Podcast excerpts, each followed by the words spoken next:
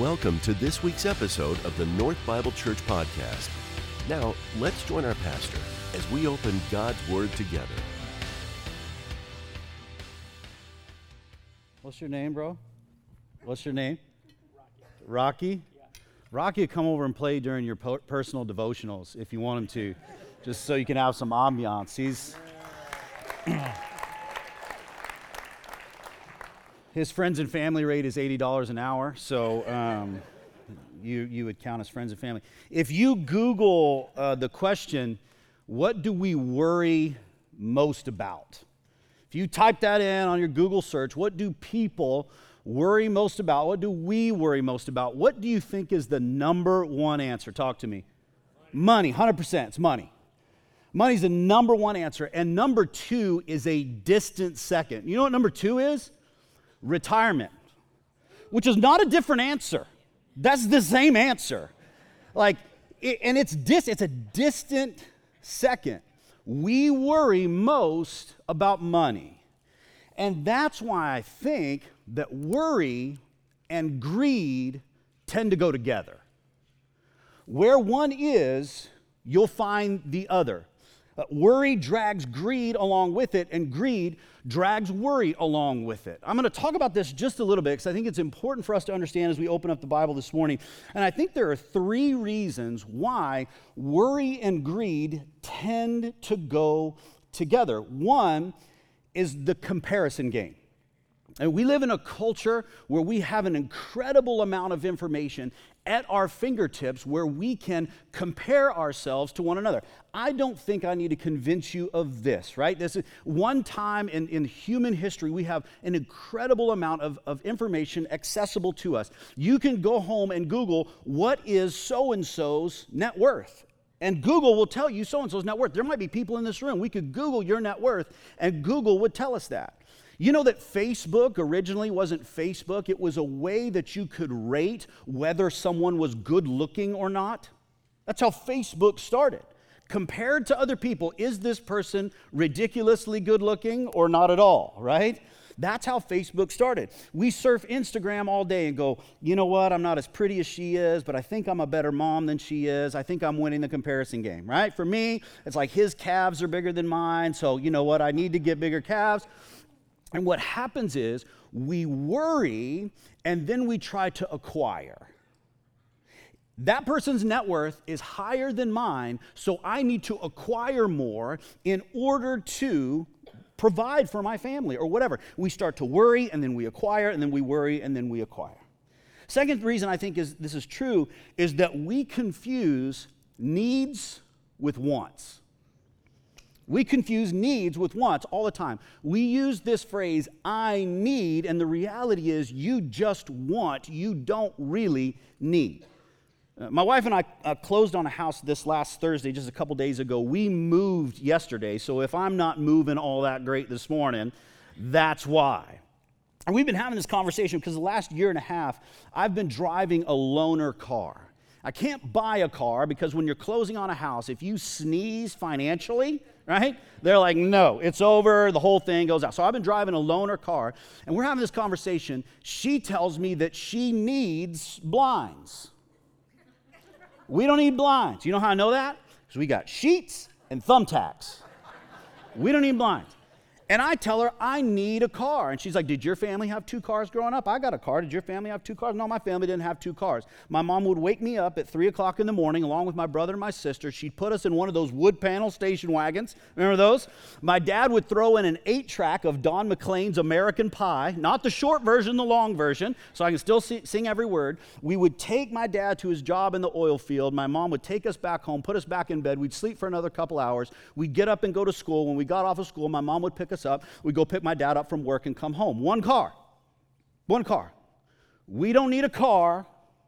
We don't need blinds. Guess which one of those we bought first? Blinds. That's right. That's right. Blinds. And we start to worry if I don't have blinds, what's going to happen to me? If I don't have a car, what's going to happen? I can't get my kids to and from school.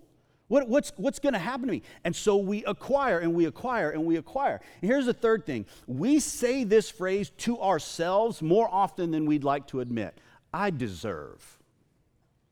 It's been a long year. I deserve a vacation. It's been a long day. I deserve a beer. I deserve something. I deserve that promotion. I deserve. And, and I'm going to say this just Christians in the room. I, you know, if you are not a Christian in the room, this is, this is not for you. This is for other people in the room. Biblically speaking, you know what we deserve, right? You don't deserve a vacation this year. And we say those things to ourselves and we begin to worry what's going to happen to me if I don't have them? And so we acquire and we acquire and we acquire. And listen to me, you will never have enough. Because one day, it's all going to burn. One day, you're going to die, and all the riches that you have will not prolong your life. If Steve Jobs couldn't do it, you can't do it you will never have enough. And so, what we do is we dump things and money and whatever it is into this sieve that is leaking out the other end, and we will never have enough. And we're in this perpetual state of worry. And greed drags worry along with it, and worry drags greed along with it. Worry and greed go together like the Green Bay Packers and disappointment.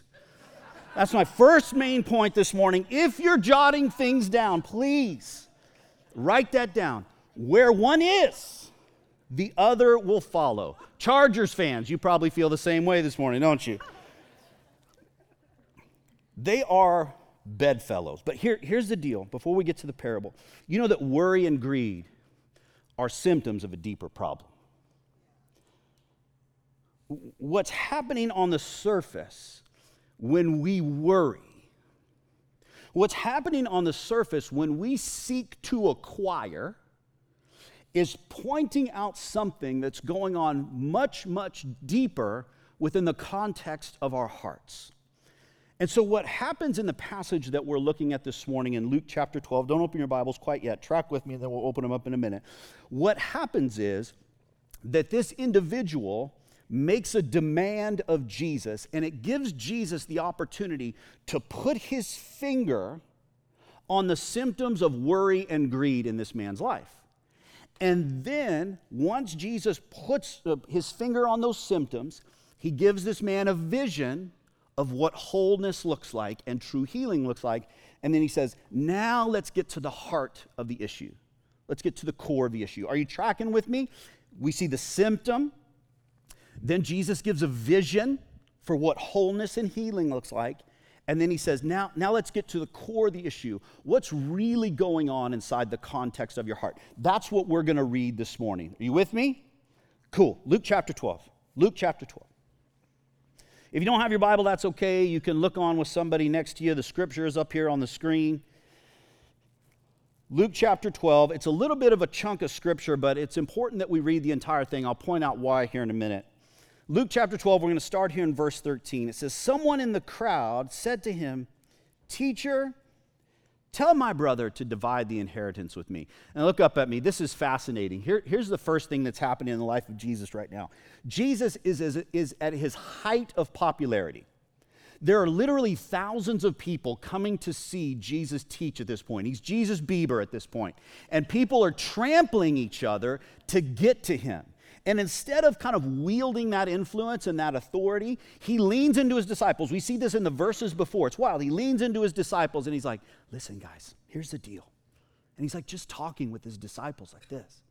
And the rest of the crowd can't hear him. Like, look, I came to see you. I came to hear you.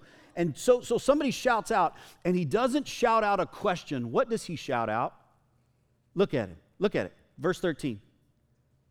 What's he say? He shouts out a command, doesn't he? He just demanded something of the living God. Sharp cookie, this guy is, right?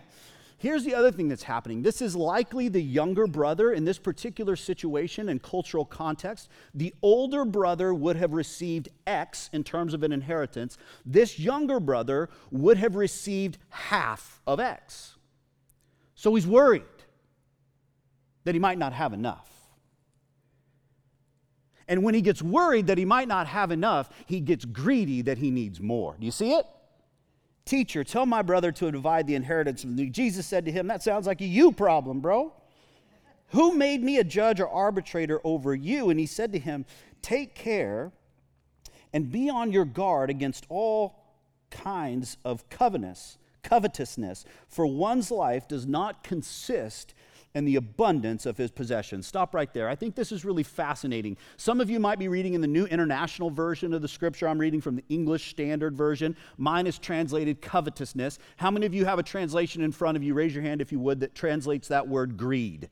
All kinds of greed, right? Same word. And Jesus, the, the dictionary defines greed as a selfish desire for more. And it even says typically food, money, or power. That's typically the things that greed is associated with. But do you see Jesus' language here? He says, Be on your guard against what?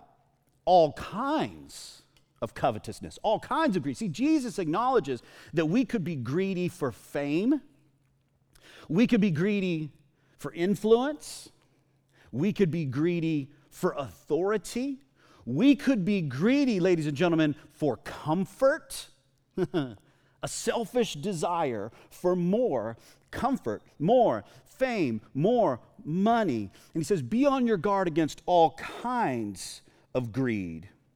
The next verse, verse 16 says, And he told them a parable. Stop there. We're in a little mini series here at North on the parables of Jesus. These are short fictional stories with a spiritual point, okay? Jesus is going to make a spiritual point with this short story that he's about to tell. Last week we talked about the Good Samaritan, remember? Talked about the Good Samaritan. This week he tells this parable. He says this The land of a rich man produced plentifully, and he thought to himself, What shall I do? I have nowhere to store my crops.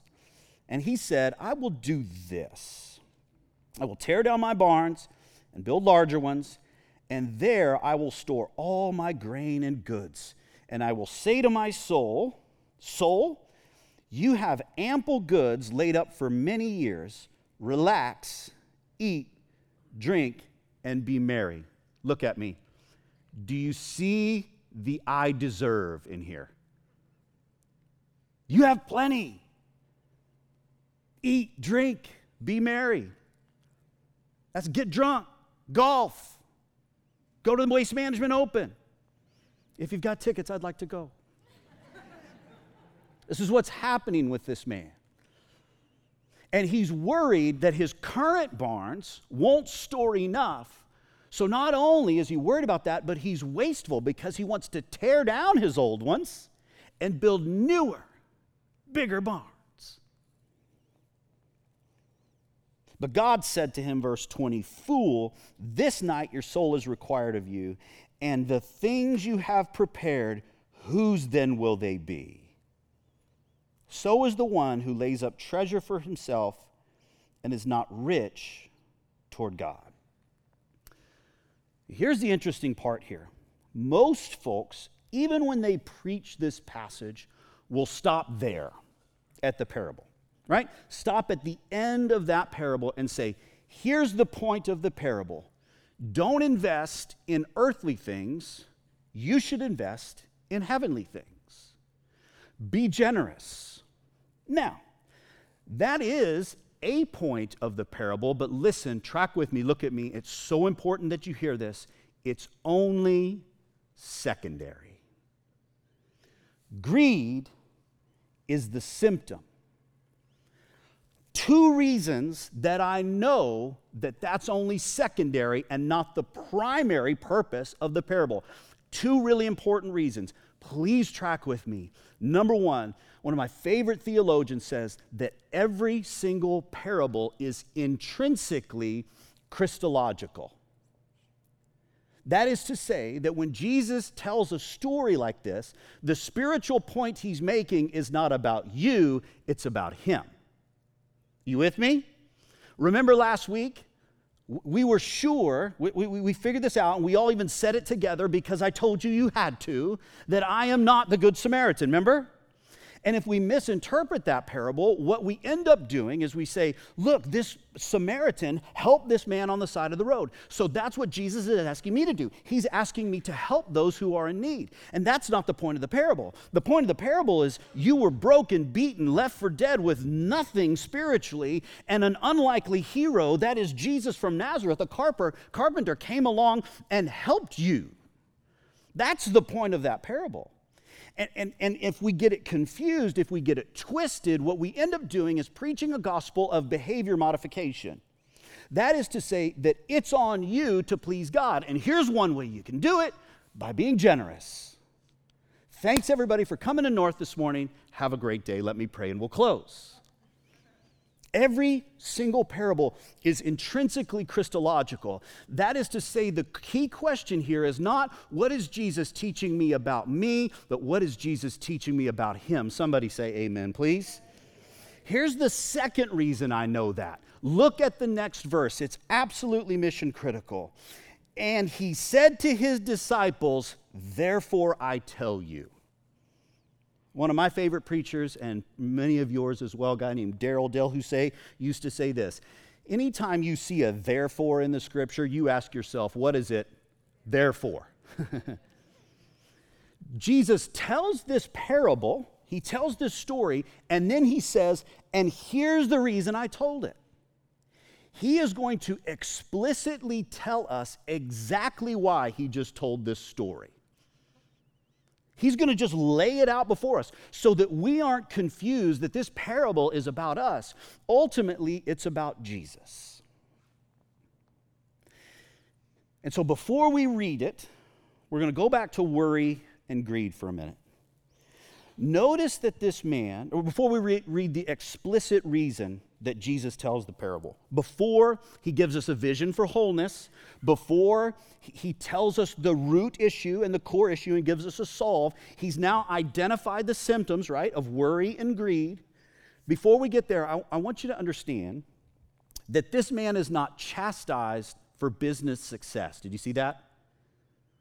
Like if you have a company that's doing really well, and you're building bigger barns. Like Jesus does not get after him for that. Nor does he say, Your worry is crazy.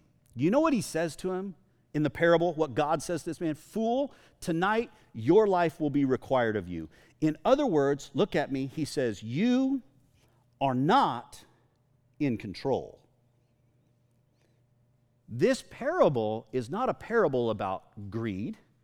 It's not even a parable about worry, it's a parable about control. And what do worry and greed have to do with control? I'm glad you asked. Worry is your way of saying, God, I think I'd do a better job in control than you're doing. Now, some of you just heard that and you can just repent and walk out because that's what God wanted to say to you today. Worry is your way of saying to God, God, I know you're in control, but I think I've got a better way of doing this than you do. I should be in that seat. Greed is your way of saying, God, I know you said you would provide, but I think you've come up short on this one, so I need just a touch extra. That's what worry and greed have to do with control. And this is not a new thing. You know, this goes back to original man and original woman, right?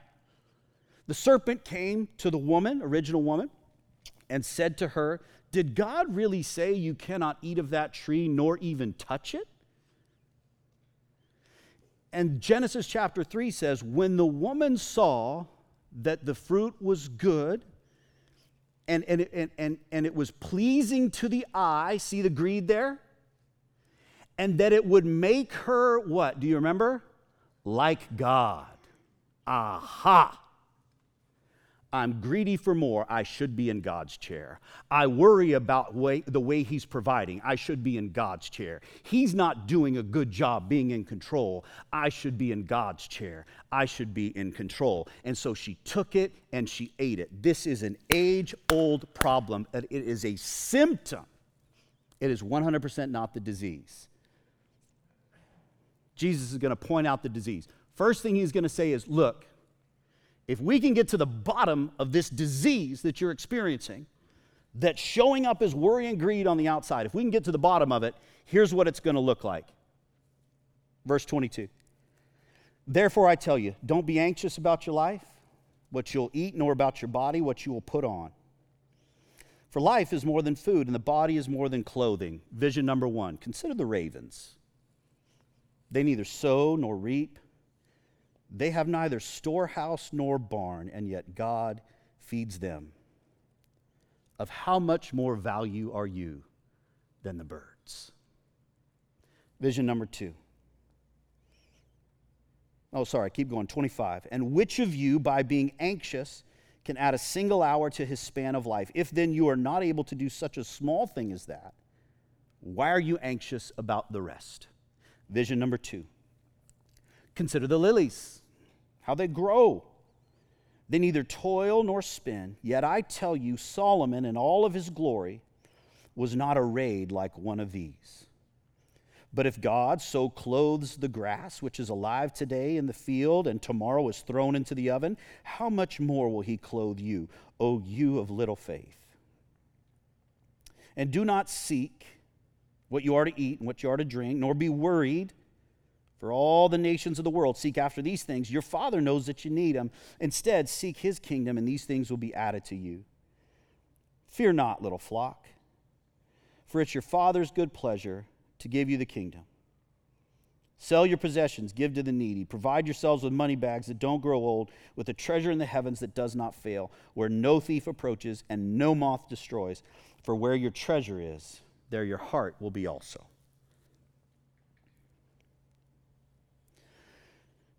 I love the fact that Jesus doesn't just say, All right, everyone, there's a rich man. He's done really well. He's got grain in his barns, but he wants to build bigger barns, so he builds bigger barns. And he puts, or he intends to build bigger barns to store more grain. And God comes along and says, Fool, this night will require, your life will be required of you.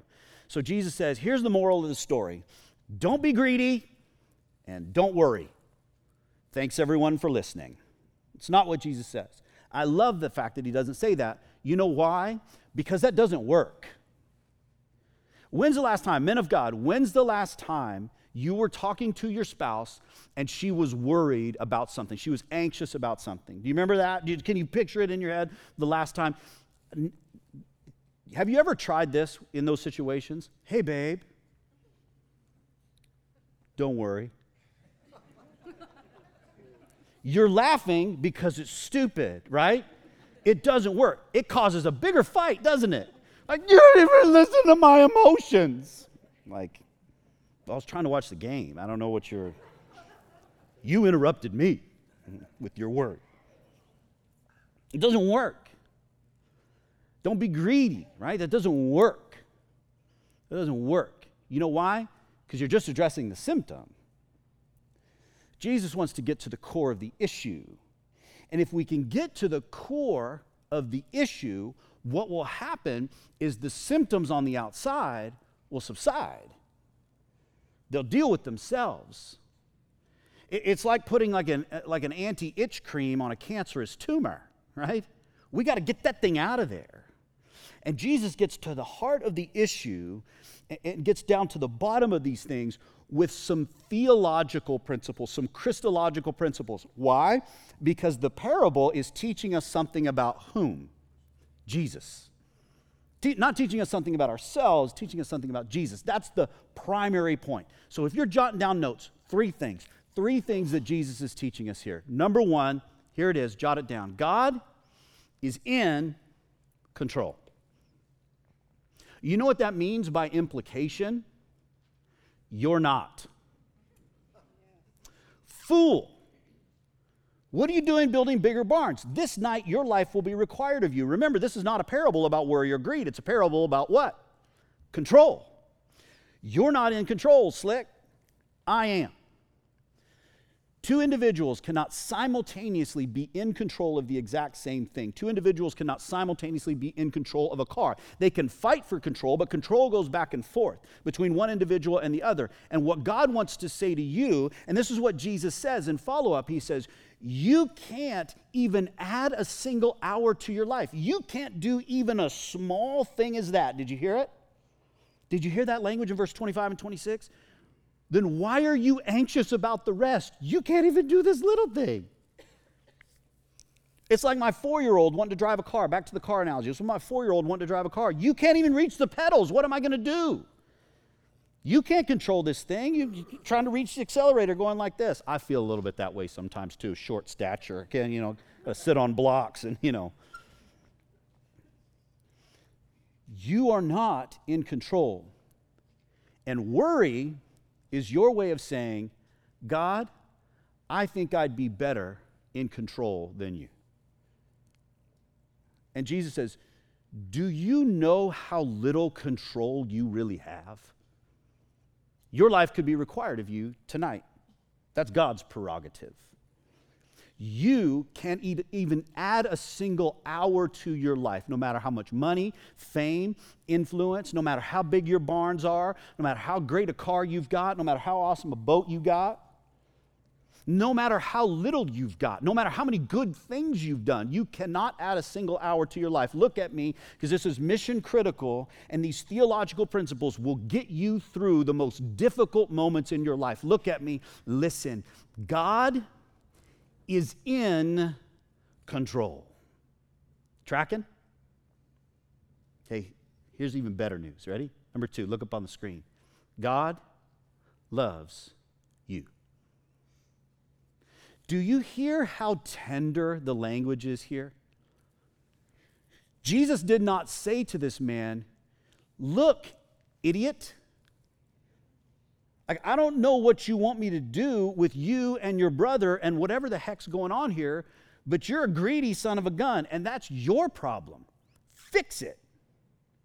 No, listen to what he said Fear not, little flock. Did you hear it? How tender that language is? Consider the lilies. They neither toil nor spin. Consider the ravens. They have neither storehouses nor barns. Do you hear how many times Jesus in those verses repeated the word Father? Your Father knows that, that you need them. Your Father will provide. Your Father clothes those lilies in all of their splendor. I want you to know, and we sang it today, your love never fails. It never gives up. It never gives out on me. So, what it means that God is in control. And now, here's the next thing is that He loves you beyond measure, beyond our ability to even put into words. That's why Jesus uses such tender language here. I just, I love that fear not, little flock. Just like he's patting a little lamb on the head. Don't be scared. Don't worry. Why? Why? Because I love you. You're my kid. You say that to your own children, don't you, parents in the room? I got you. I say that to my eight year old, four year old all the time. I got you. You don't have to jump in the driver's seat of this car that you don't know how to drive, these pedals that you cannot reach. I'm in control, number one, and I love you more than your mom does. I've never said that. Not, I've never said that, but as far as you know. Um, this is a theological principle, it's not an anthropological principle. That is to say, this is about God, not you. Are you tracking with me? That's why the tender language. Here's the third thing Jesus wants us to know that God is always enough. Did you catch the language so it is with people who store up treasures for themselves on earth and are not rich toward God. Did you catch that language? It's kind of interesting language, isn't it? Then Jesus ends up saying, Look, give stuff away, give to the needy. Give to the poor, sell your things and give them away, not to impress God, but listen, because God has already given all of what you need to you. in himself. You've already got plenty. You've already got enough. Three things that address the core of the issue when it comes to worry and greed. And I'm going to tell you one story about myself and about how these three theological principles got me through the most difficult time in my whole life. And then we'll be done. God is in control. And God loves you. And He will always be enough. Close your Bibles, if you would. Take just eight minutes, tell you a quick story about myself. I don't want to make this about me. This is about you and God. But I want you to know that if you allow God to address these core issues in your heart, it will sustain you through diagnosis and disease and heartbreak and grief and mental health and you name it. This is not about I'm going to choose to have less anxiety. I'm going to choose to have less greed. I'm going to choose. No, no, no, no, no. It's about placing your faith in a God who is three things. God is in what? Control. And God what? Loves you, and He will always be enough. I remember where I was when my wife said, I think we should adopt children. Uh, we were in the car driving to a wedding south on the 101. She said, I think we should adopt children. And then she added this phrase, uh, and I think that's what God wants too. And I said, All right, let's talk about it, right? Turn the radio off. Let's talk about it. We adopted Kaya in uh, 2014. Kaya has two older, full biological siblings.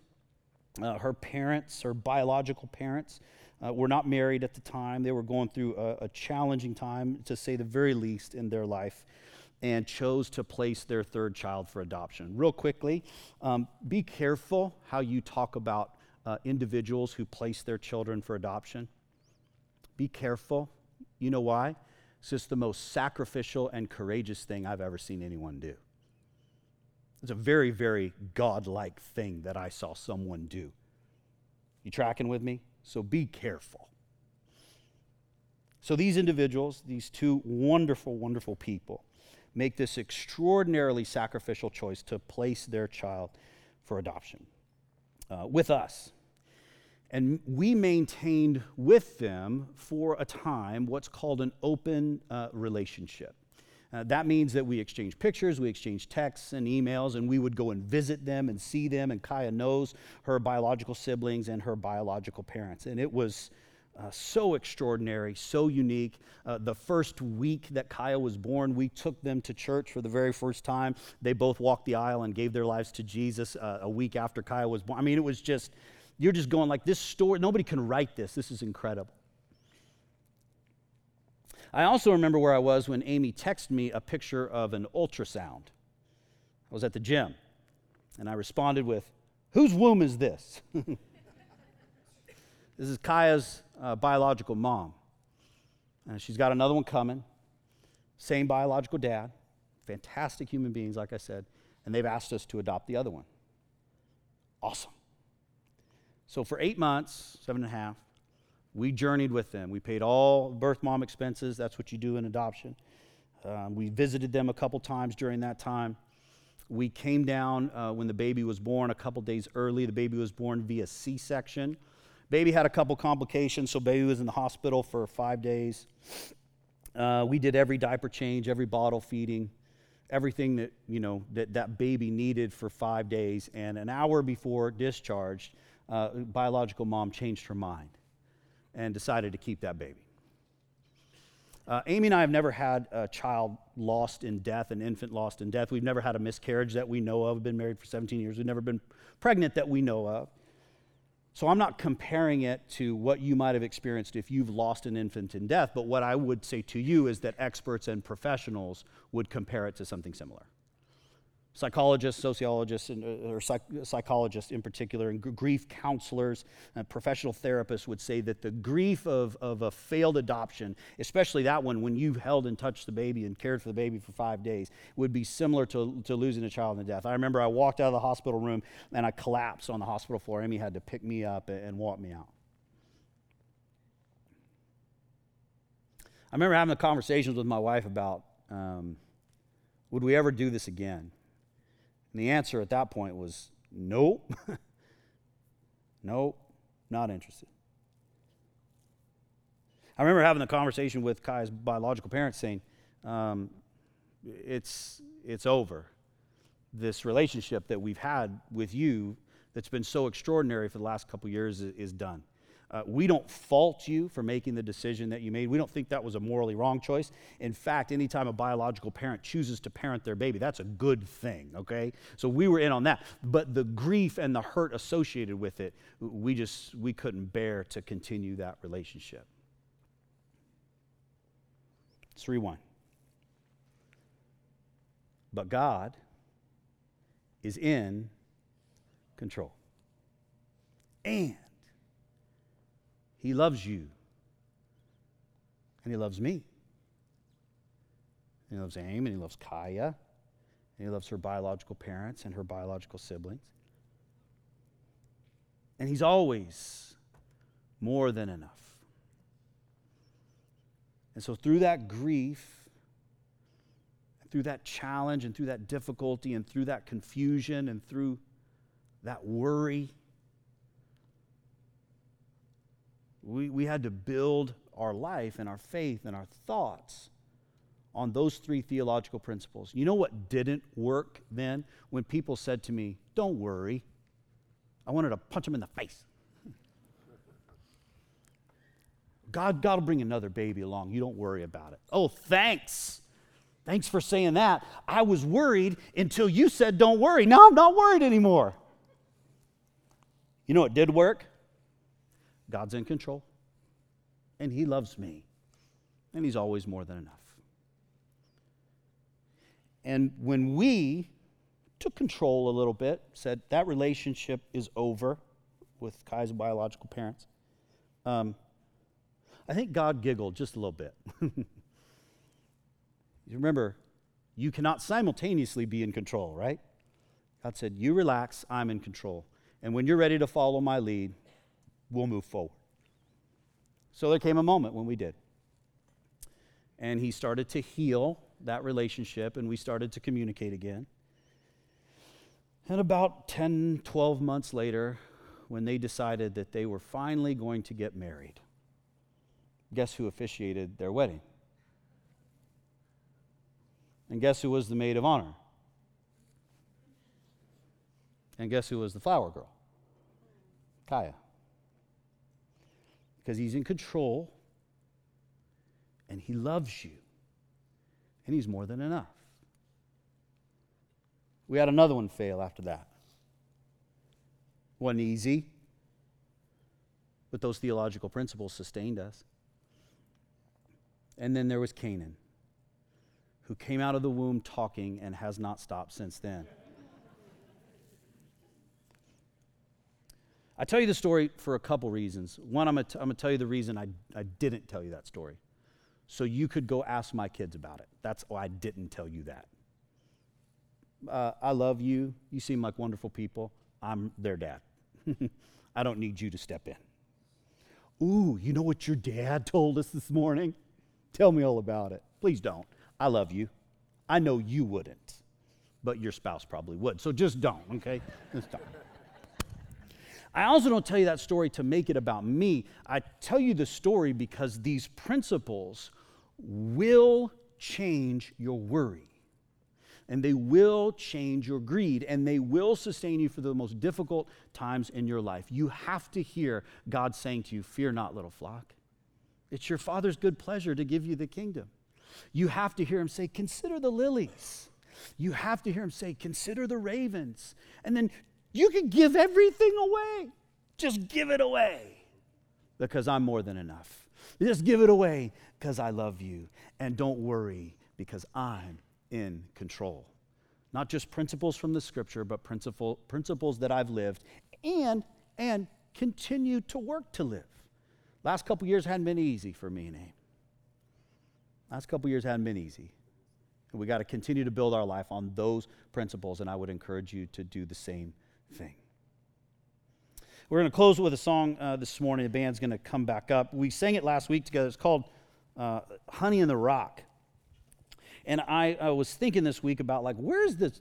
Did I miss in my two master's degrees in theology? Did I miss the story about honey in the rock in the Old Testament? Did I miss that story? Anybody else raise their hand and say, well, in the, there, I, there was honey and the manna. Like I'm, I'm, I remember that part. And there's, there was a lion's carcass honey. What, what, what did I miss? There's like four people in the room who are like, yeah, I missed that. And the rest of us are like, I just like the song. Okay. Psalm chapter 80, verse 19, talks about God providing honey from a rock. What he's saying is that there are places in your life that are extraordinarily barren, just a stone, just a rock, just dirt. We live in the desert. I don't have to belabor that point. and what God is able to do in those moments is miraculously provide something that's not just provision, like manna but something that's sweet, like honey. You know why he's able to do that? Because he's in control. You know why? Not just that he's able to do that, he's able to do it because he's in control. You know why he does it? Because he loves you, because he's always more than enough. Let's stand together. In just a moment, we'll rejoin our pastor for today's closing thoughts.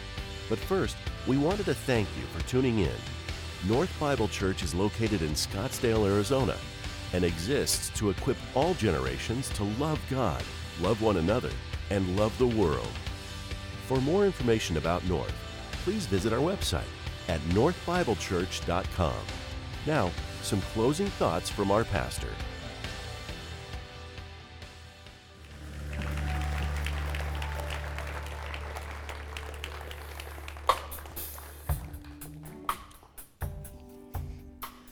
Uh, you can trust him because he's in control.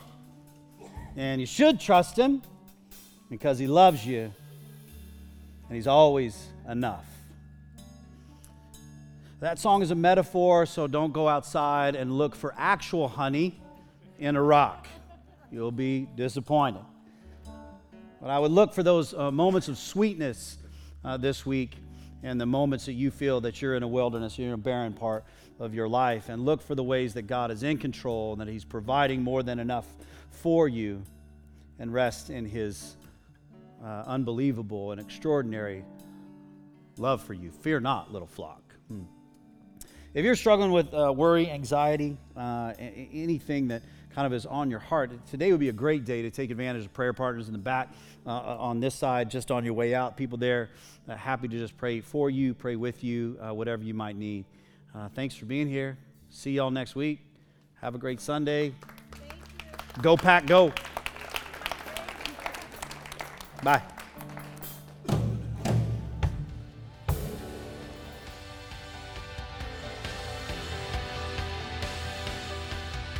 Thank you for joining us for this week's message. North Bible Church is located in Scottsdale, Arizona, and exists to equip all generations to love God, love one another, and love the world. For more information about North, please visit our website at northbiblechurch.com.